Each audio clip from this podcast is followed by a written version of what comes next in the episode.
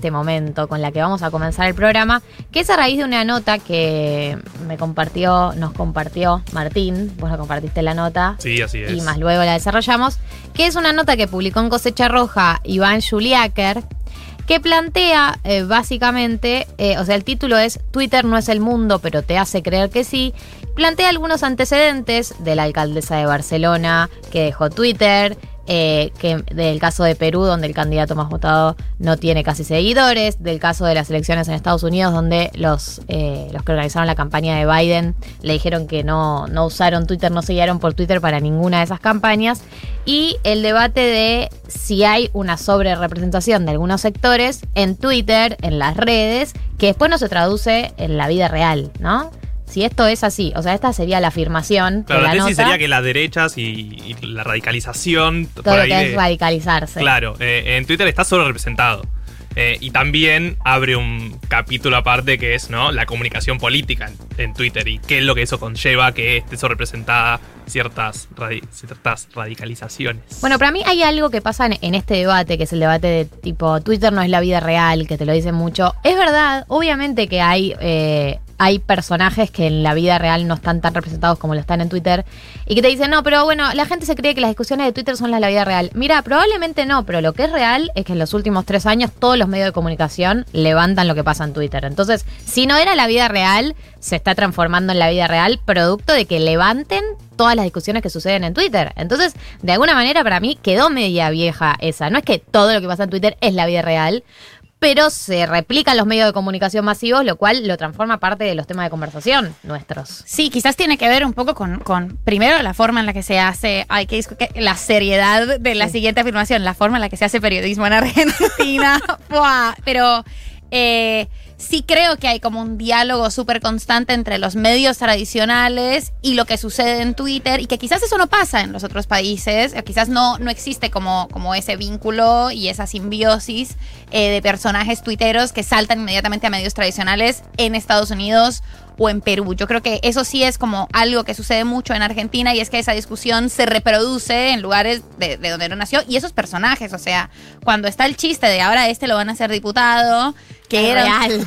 un, tuitero cualquiera, para mí es súper real, o sea, es Bueno, bastante el caso real. Fernando Ah, Iglesias, el caso de Fernando Iglesias, que lo, lo nombra en la nota, si no me equivoco, Sí. es literalmente eso. O sea, Fernando Iglesias eh, deviene diputado y figura política por sus tweets. O sea, literalmente eso pasó. No es que vos decís, ah, era una tremenda trayectoria y la rosca lo llegó.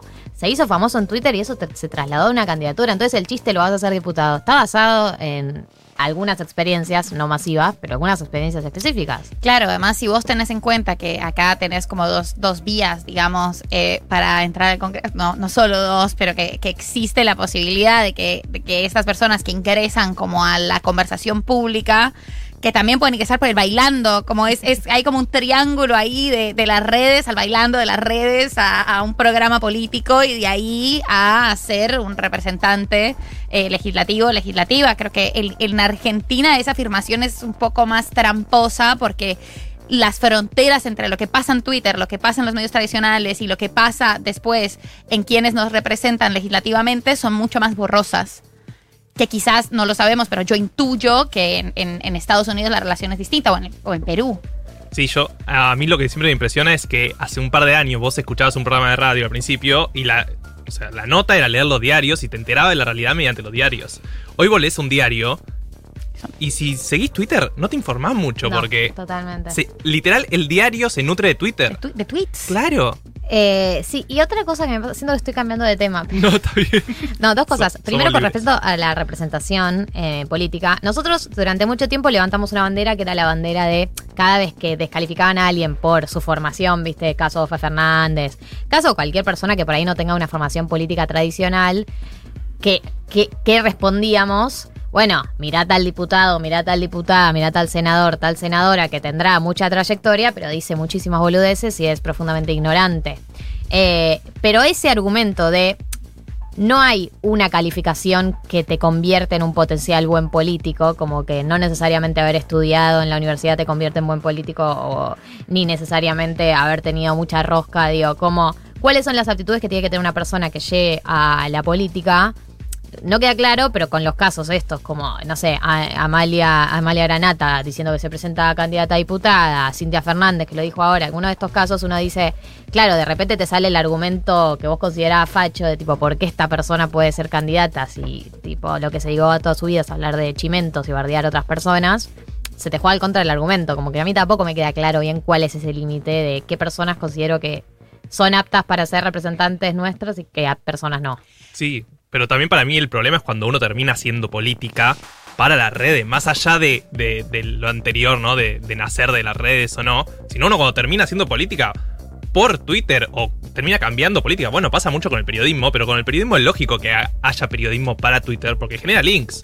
Ahora, la política no genera algo en Twitter, no le suma para mí, para casi nada le suma. Bueno, el ejemplo de Biden para mí está muy bueno porque en la campaña tenían un equipo de comunicación que sí se encargaba de Twitter, obvio, y del tweet, de los tweets de Biden, pero había todo un otro grupo de comunicación que estaba más en lo macro, digamos, y en la política comunicacional, que no tenía Twitter y no entraba, porque es entrar a ese mundo, ese barro, que te termina perjudicando. Bueno, en el comunicado de la alcaldesa de Barcelona, eh, ella hace un comunicado, como sabe de Twitter, que uno dice, dale, amiga, tipo, te hace falta hacer una- un comunicado. Hay algunos puntos de lo que ella plantea que no están mal. Yo iba a decir, a mí me re gustó el comunicado. No, igual, no. como pensé también, como, ay, qué goma, ya, andate y listo.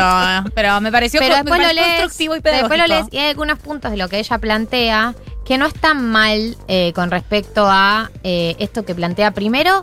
Eh, lo de que hay una fantasía de debate en Twitter de que como que es un espacio de debate y como se llenó de trolls y de violentos y violentas y a cuentas anónimas y gente que tiene literalmente o está pagada o tiene intenciones eh, no genuinas, digamos, la fantasía del debate ya se desarmó, no existe tal debate. O sea, hay un montón de intereses ya económicos, un montón de plata puesta para que se genere esa fantasía de debate que no es real. Y ella decía algo de, primero eso, y segundo, eh, la, sensación de tener que opinar sobre todo todo el tiempo. Ella decía, siento que tipo, si no opino sobre un tema de agenda, eh, va a parecer que estoy enviando un mensaje y te genera un poco eso Twitter. Yo lo pensaba con la muerte de Mauro Viale, como muchos periodistas que lo criticaban salen a decir como, bueno, yo no compartía tus ideas políticas, pero igual te doy el pésame. Y vos decís como, ¿Quién te ¿hace falta ese comunicado? Pero vos decís, pero por otro lado, est- estas son las reglas del juego, que si no decís nada,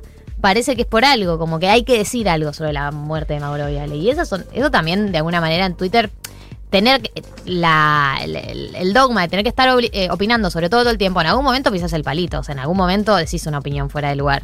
Digo, es inevitable. Sí, por supuesto. Además, eso, o sea, realmente daña mucho como la, la discusión política, ese, ese, ese afán de opinar eh, sobre la coyuntura, ese afán de opinarse encima. No en tanto Sí. es necesario que te opines. Que, Se que- me viene a la mente como un político famoso argentino de la actualidad y, no sé, no sé por qué.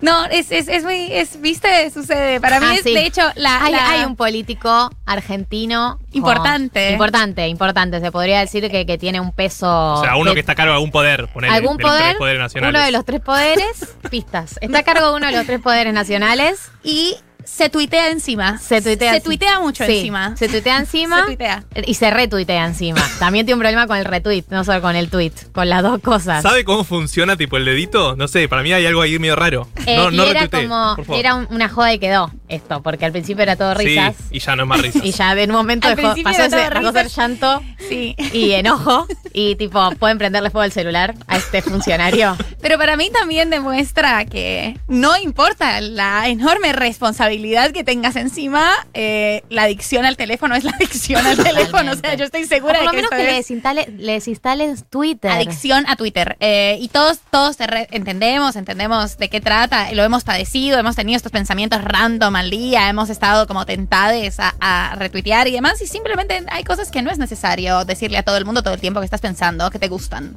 Eh, y con respecto al tema este de la, de la sobre-representación de las ideas radicalizadas, yo también tengo una contradicción, porque es como, sí, por ahí en el caso de Argentina, no tienen una intención de voto muy alta, no es que el partido de Spert eh, tiene una capacidad de voto muy Mm. alta, ni en el caso de Milei todavía no lo hemos visto, pero entendemos que todavía no mueven tanto, y de alguna manera uno lo, tra- lo tranquiliza eso, pero pienso que todo eso está tranquilo hasta que encuentran un espacio donde canalizarlo. O sea, es todo risas. como, Hasta que lo hacemos diputado. Hasta que lo hacemos diputado. Y hasta que encuentran un espacio donde canalizar todas estas líneas que por ahí tienen algunas diferencias internas, pero no tantas. Y de repente llegan al poder y de repente lo puede frenar. Y más en, una en- en épocas de crisis, donde penetran más estos discursos. Es cuestión de que aparezca una figura lo suficiente o un espacio político lo suficientemente eh, popular como para poder canalizar todos estos espacios que hasta ahora nos parecen minoritarios. Entonces, yo no sé hasta dónde funciona ese argumento. Además, si tenemos en cuenta eh, este funcionamiento de, de un poco el- el- la atención, digamos, y el rating argentino, que es como que, se está manejando muy, no importa lo que esté diciendo esta persona, está levantando indignación o atención, da igual. eh, no, no, yo no, no, lo, no lo miraría como algo menor, sino es muy fácil que estas personas sí salten y reboten a ocupar espacios de representación política y representación legislativa. eh, y que quizás eso siga siendo un poco marginal, pero que, que, como dice Gali, es, es, es una un fenómeno a observar que ocupen espacios y que, y que cada vez empiecen a llegar a distintos ámbitos, como que eran, que en los que correspondían discusiones más formales, digamos, o que los términos de discusión era distinto, porque ahora como que la, la twitterización de la discusión en televisión eh, también se ve y es súper evidente, como no, no hay ningún código en el debate, ni siquiera que vemos al aire entre personas en un set. No, y siempre volvemos al mismo caso, que es, el caso más fuerte para nosotros por ahí, que es el caso de Vox en España, de los casos que conocemos de extrema derecha, y que es una situación que como nadie estaba preparado en España para lidiar y, y nadie sabe bien cómo desactivar. A mí lo que me desespera es, llega esta gente al debate, o sea, se habilita que esta gente entre al debate político público, porque ahora es Twitter, ¿no? Si esta gente gana cualquier tipo de, puesto de poder, se habilita que entre ese discurso a la discusión pública. Hay un debate por elecciones y está ese discurso presente. Ya no lo podés desactivar, o sea, se habilitó como uno de los posibles discursos. Vos tenés una persona con ese discurso habilitado y cualquier cosa que intentes hacer te acusan de censura porque esa es la clásica de ahora. Ahora es, se intenta filtrar cualquier tipo de mensaje de odio, cualquier tipo de mensaje eh, que fomenta hacia la violencia y es censura que, digo, eh, a mí lo que me desespera es no tenemos las herramientas para combatirlo una vez que llegue, digamos. Porque, y también pienso con las herramientas que usan ellos. Ellos usan la fake news, ellos. La, no, la, la, la, los libertarios, un sector de los libertarios, un sector de la derecha radicalizada, el sector radicalizado de redes, usa como herramienta la fake news, usa como herramienta estos videos de YouTube de tipo las cinco cosas que tenés que saber sobre el populismo, esto de Gloria, Álvarez. Eh, ¿Y cómo das la batalla? La batalla es simplemente ir chequeando eh, toda la información, tipo, no, esto no es así, esto no es así, como, ¿cuáles son nuestras herramientas de batalla? ¿Entendés? Como, yo me siento muy en bolas ante el avance de todo esto. Bueno, queda muy en claro con esto de. No sé si vieron el video de, Pablo Iglesias en el debate con Madrid, en Madrid por las elecciones de, España. Justamente en la, persona de Vox que medio duda de unas amenazas de muerte a Pablo Iglesias que de Podemos y de, de la izquierda, digamos. eh, duda de las amenazas a él y a su familia. Y él dice: Mira, me voy a ir. Tipo, si no te retractás, me voy a ir. Y ahí también entra en conflicto esto que vos decías, como cómo se lucha contra esa voz. Creo que quedó muy claro en ese momento, ¿Cómo como no sé cómo contra la luchas fake contra eso. O sea, hay gente que está mintiendo enfrente tuyo. Es verdad que, a ver, yo lo pienso ahora que, la, que está este debate, me baso en datos. Eh, cualquier persona que, que, que estudió algo de ciencias sociales sabe que tipo cada uno va a tener los datos que le convenzan. Digo, como todos vamos a tener datos, todos vamos a encontrar datos en los que apoyarnos si queremos para justificar nuestras decisiones. Como que el dato se construye, pero más allá de eso, ¿qué pasa cuando tenés una persona diciendo mentiras? Cuando la manera de operar y de penetrar frente a tu tía y a tu madre es las cadenas de WhatsApp, tipo, ¿cómo mierda frenas eso? Eh, yo no, no me queda claro. A veces digo, chao, usemos las mismas herramientas, esto me van a filtrar. Chao, usemos las mismas herramientas que ellos. Vamos a la guerra de la fake news. Y después digo, no, pero toda mi vida diciendo como, esta noticia es incorrecta. Como no sé si tampoco ir chequeando y desarmando cada una de las fake news de ellos nos hace avanzar de alguna manera. Pero el problema es que fake news hay de todos lados, de todos los partidos, en todo el mundo. Para mí también el límite es esto de que sea tan violento, tanta violencia en estos ámbitos de, bueno, justamente de la radicalización, ¿no? Como... Claro, ¿cómo se da un debate en esos términos? O sea, ¿qué debió haber hecho Pablo Iglesias? Porque eso es como Claro. en, el, ej- en el ejemplo puntual. O sea, el chabón que hace, vos me estás diciendo esto que es brutalmente violento contra mi familia, me quedo y te lo disputo con argumentos, siendo un gran político en este caso, o sea, haciendo uso de herramientas de la persuasión política. o hay un límite en el que yo no puedo permitir que esto siga estando al aire. Es decir, es dejar que vos sigas diciendo esto, aun cuando yo lo puedo contradecir, eh, es violento. Resulta violento, me paro y me voy. Y yo, eh, en este punto, no tengo una decisión. Hashtag es más Pareció complejo. que iba a decir algo súper concluyente, pero no, creo que me hago todo el tiempo la pregunta también de si debemos usar los mismos recursos, pero después, Marto, es cierto lo que dice, fake news hay, en hay de todos los partidos. Sí, es cierto pero las que cadenas hay- esa de WhatsApp las manejan mucho mejor. Yo creo que Las la derecha maneja mejor, mucho mejor cierto. Que el progresismo todas esas herramientas. Bueno, creo que, que no sé si la misma herramienta y eh, el ensayo que nos gusta a las feministas de no se desmonta la casa del amo con las herramientas del amo. sí, que, que es- yo quiero eso. Yo quiero desmontarlo, Yo quiero con, las desmontarlo con las herramientas. Yo quiero mi programa en A24. Eh, pero bueno, el programa en A24 yo sí creo que, que- que tenemos que ser persuasives, eh, persuasivas y persuasivos y sí creo que también tenemos que, que ocupar los discursos públicos eh, y que no podemos tampoco relegar como ni la rebeldía ni esta cosa atractiva y un poco subversiva, entre comillas, por supuesto, pero a las ultraderechas. O sea, hay algo que está resultando atractivo para los jóvenes y las jóvenes sobre esta idea de ir contra un establishment. Y nosotros sabemos que es todo lo contrario. Pero ¿cómo podemos hacernos también más persuasivos?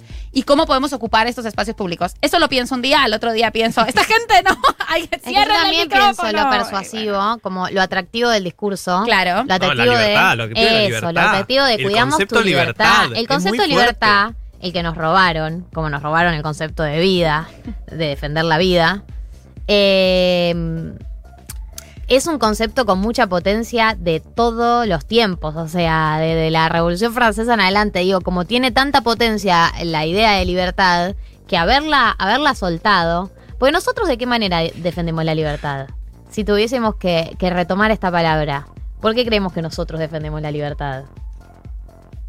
Ah, se hizo silencio. Sí, se, armó, se silencio. armó un vacío Si acá. tuviéramos que dar la batalla por la palabra, es decir, no, ellos no son la libertad.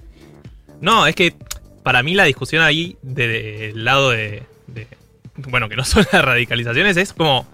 Sí a la libertad, nadie pone en duda la libertad. El tema es los discursos de odio. Y eso es cuando entran en discusión, me parece, ¿no? Podemos La- decir, tu libertad se termina donde empieza la libertad del otro. Tenemos que empezar a decirlo así. no, es que es real, hay que.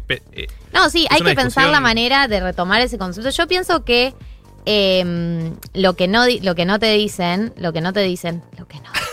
Los que no te mencionan. Ya estoy, me estoy volviendo, no voy a nombrar a nadie, pero lo que no te dicen los medios de comunicación hegemónicos es eh, que el costo de esa libertad de la que plantean ellos es dejar a mucha gente en el camino. Esa para mí es, es como el punto flojo, que es una libertad que está basada en dejar a mucha gente en el camino. Y, y lo que nos critican a nosotros, a los que venimos del sector de izquierda, es, bueno, tu libertad implica como peor calidad de vida, o sea, estamos todos adentro, pero peor calidad de vida para todos, digamos, eso que lo plantean como no- a los países No, comunistas. no solo eso, sino también romper un- una, una forma de pensamiento súper individualista, ¿no? Como, bueno, yo quiero hacer esto ahora y todo lo que nosotros hemos construido contra todas estas narrativas neoliberales es, bueno, lo que vos querés en este instante, quizás hay que pensarlo en función eh, de lo que y de cómo eso impacta en la vida de todas estas otras personas. Y la verdad que eso es un garrón de pensar para la gente. O sea, yo creo que, que esas posiciones que a nosotros a veces y que a mí me resultan, y todo el tiempo hago este ejercicio de, de tratar de entender cuál es el hilo conductor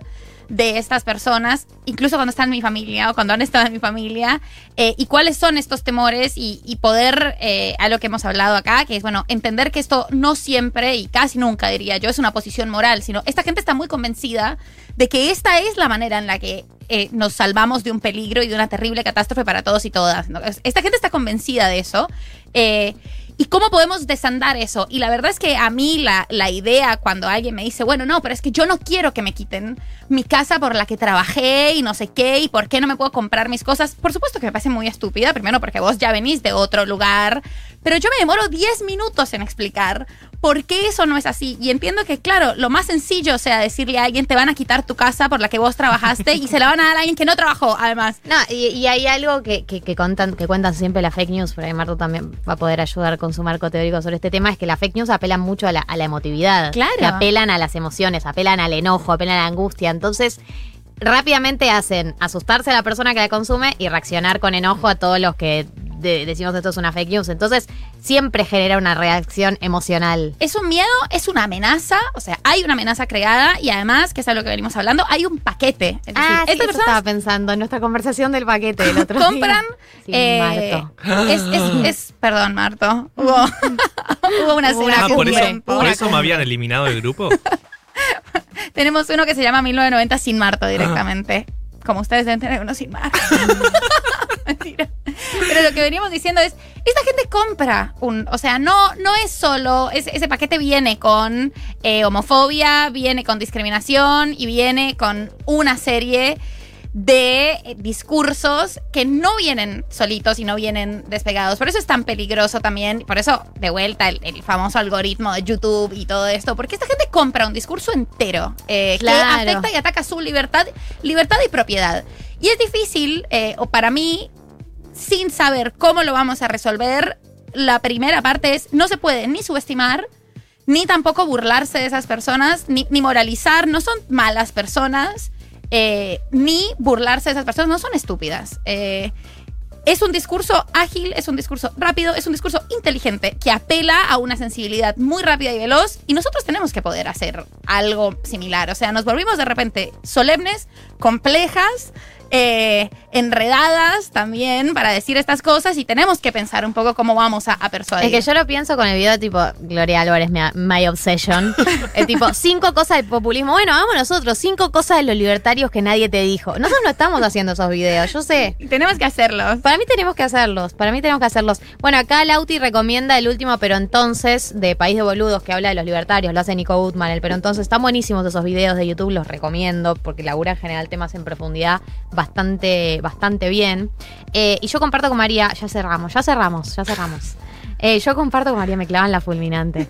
Eh, yo amenazas. comparto con María que hay te ofrecen una visión de mundo. Digo, cuando nosotros, por ejemplo, compramos, hashtag compramos, cuando nosotros elegimos mirar el mundo a través del feminismo, por ejemplo, entonces de repente explicás un montón de cosas que no tenían explicación. Bueno, ahora entiendo por qué hice todas estas cosas que no quise, ahora entiendo por qué a mis compañeros hombres los tratan de esta manera, ahora entiendo por qué me cuesta. Empezás a entender un montón de cosas que por ahí no tenían nombre antes y de repente las entendés. A, a- a- quienes eligen el discurso libertario también les explica muchas cosas. ¿Por qué no crezco económicamente o por qué yo crezco y mi compañero no?